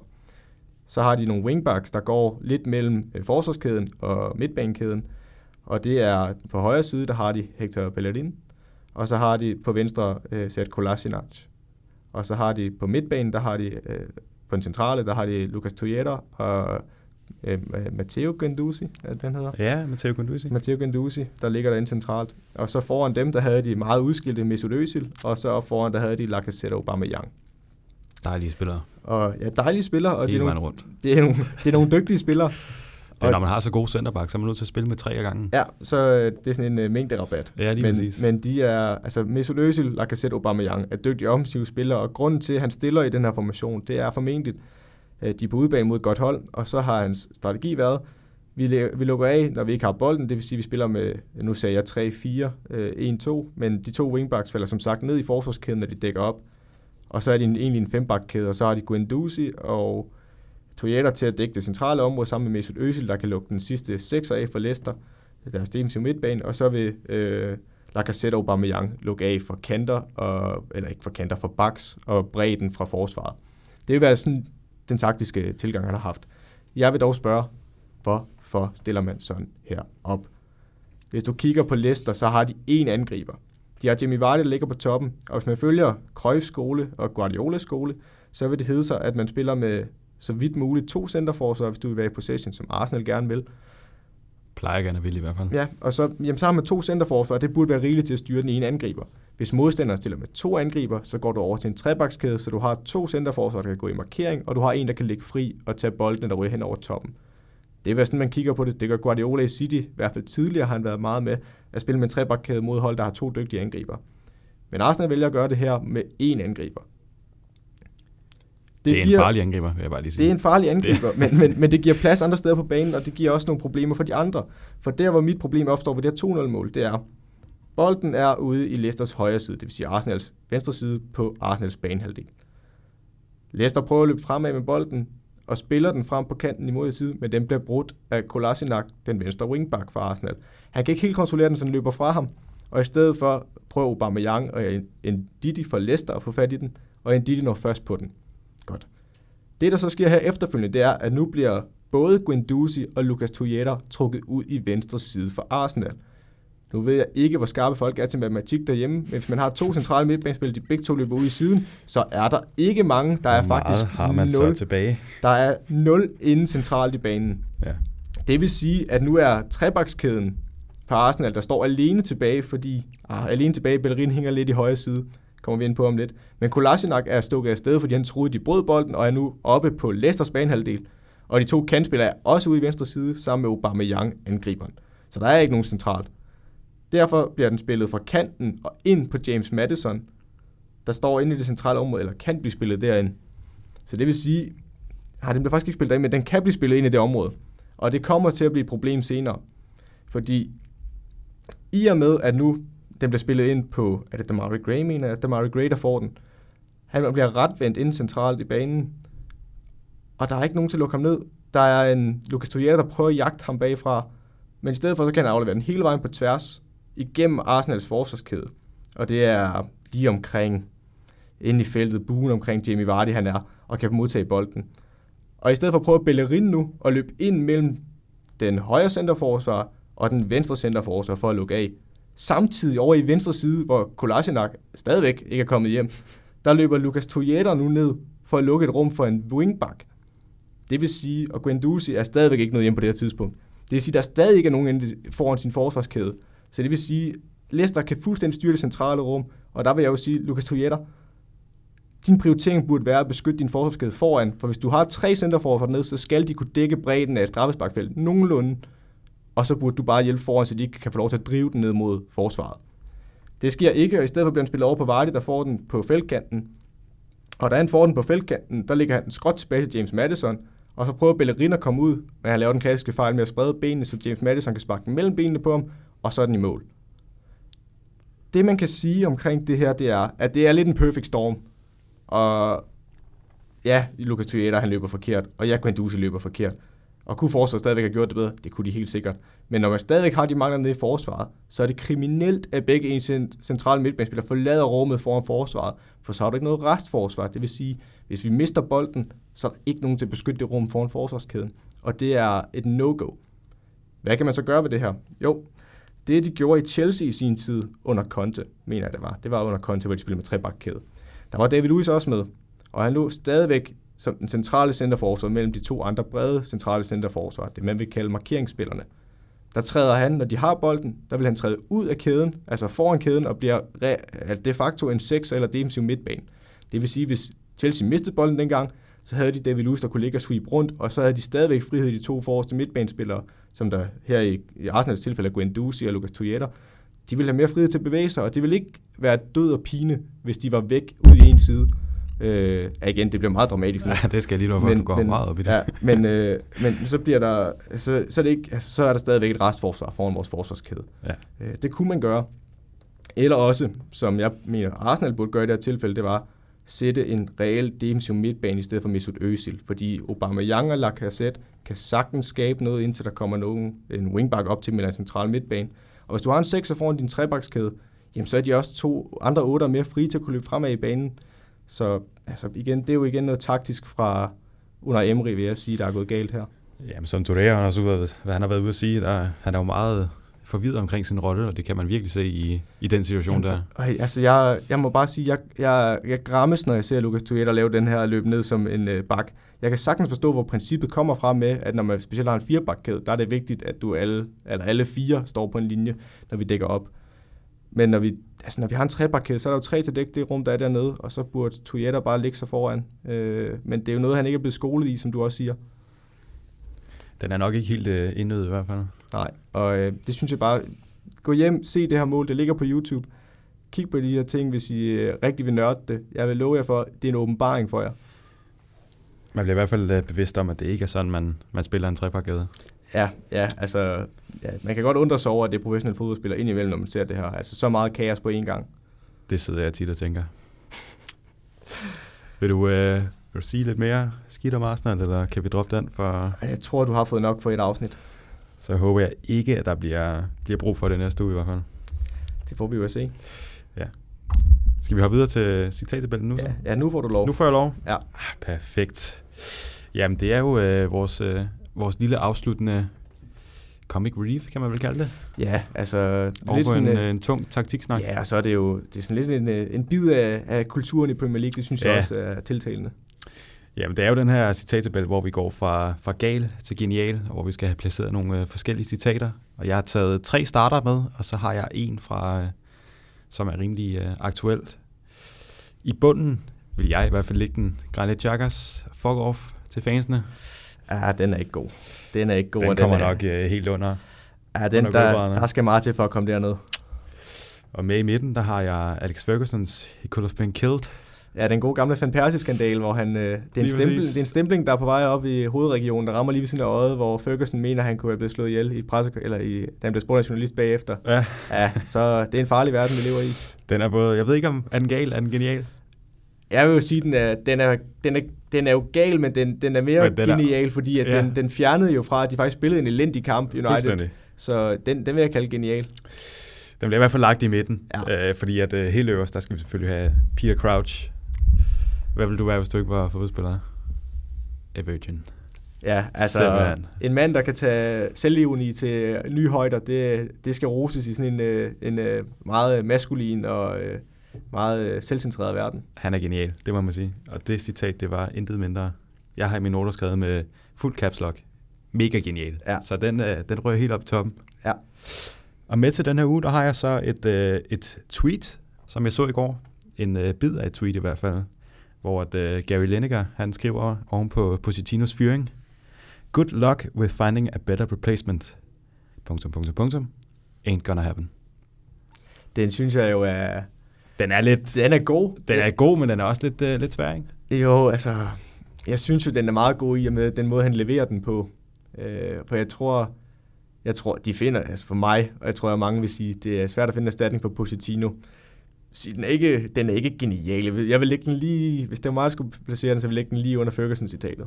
Den er svær som klublegende i hvert fald at komme ud og sige, at øh, jeg støtter ikke Den nye træner. den nye træner lige fra start af. Nej, jeg vil sige, den er, ja, den er lige i gale kategorien. Den er, den er lige lidt under, Ja. men den er ikke, den er ikke helt lå. Nej, den er, ikke, den, ret. er, den er jo ikke helt nede ved øh, Granit Xhaka overhovedet. Overhovedet. Men, men den, jeg vil sige, den bløde midtervar. Vi placerer den der, så skal vi selvfølgelig øh, forsøge, jeg vil forsøge, at finde øh, en eller anden tabel, som vi også kan smide op på Facebook, så man kan følge med i, hvor de forskellige ligger, så det bliver lidt mere, mere visuelt. Ja, ja, og så altså, når vi smider tabellen op, så kommenter dog. Altså sig, når øh, Morten og jeg, vi har gået helt galt i byen. Altså for eksempel... Hvis nu det er helt genialt, at, øh, at Granit Xhaka han siger fuck off, så må man selvfølgelig også skrive det. Ja, det kan jo være, man mener, der var en god grund til det, så må man jo også gerne nævne den. Selvfølgelig. Øh, ja. Men øh, skal vi ikke øh, sige tak for den her gang? Jo, og så øh, bare lige minde folk om, altså lyt til vores afsnit inde på Stål og inde på Spotify fremover. Øh, man kan slå til, så man øh, kan følge os, når der kommer nye afsnit op. Og derudover så se øh, på Facebook. Øh, gå ind og følg os på Facebook. Der er øh, som sagt billeder, der bliver slået op fra øh, både fra ugens deep dive, hvor vi får lov til at gå i detaljer med taktik, hvis man vil nørde det. Men hvis man vil høre eller følge med i citattabellen, kan man også følge med derinde, og, øh, og igen skrive spørgsmål til os derinde. Så hvis man vil have et eller andet med i deep dive, eller noget, man synes, vi glemmer, eller sådan noget, så kan det være, at vi nævner det på podcasten. Ja, og hvad at sige er det, at vi forventer at udkomme ugenligt.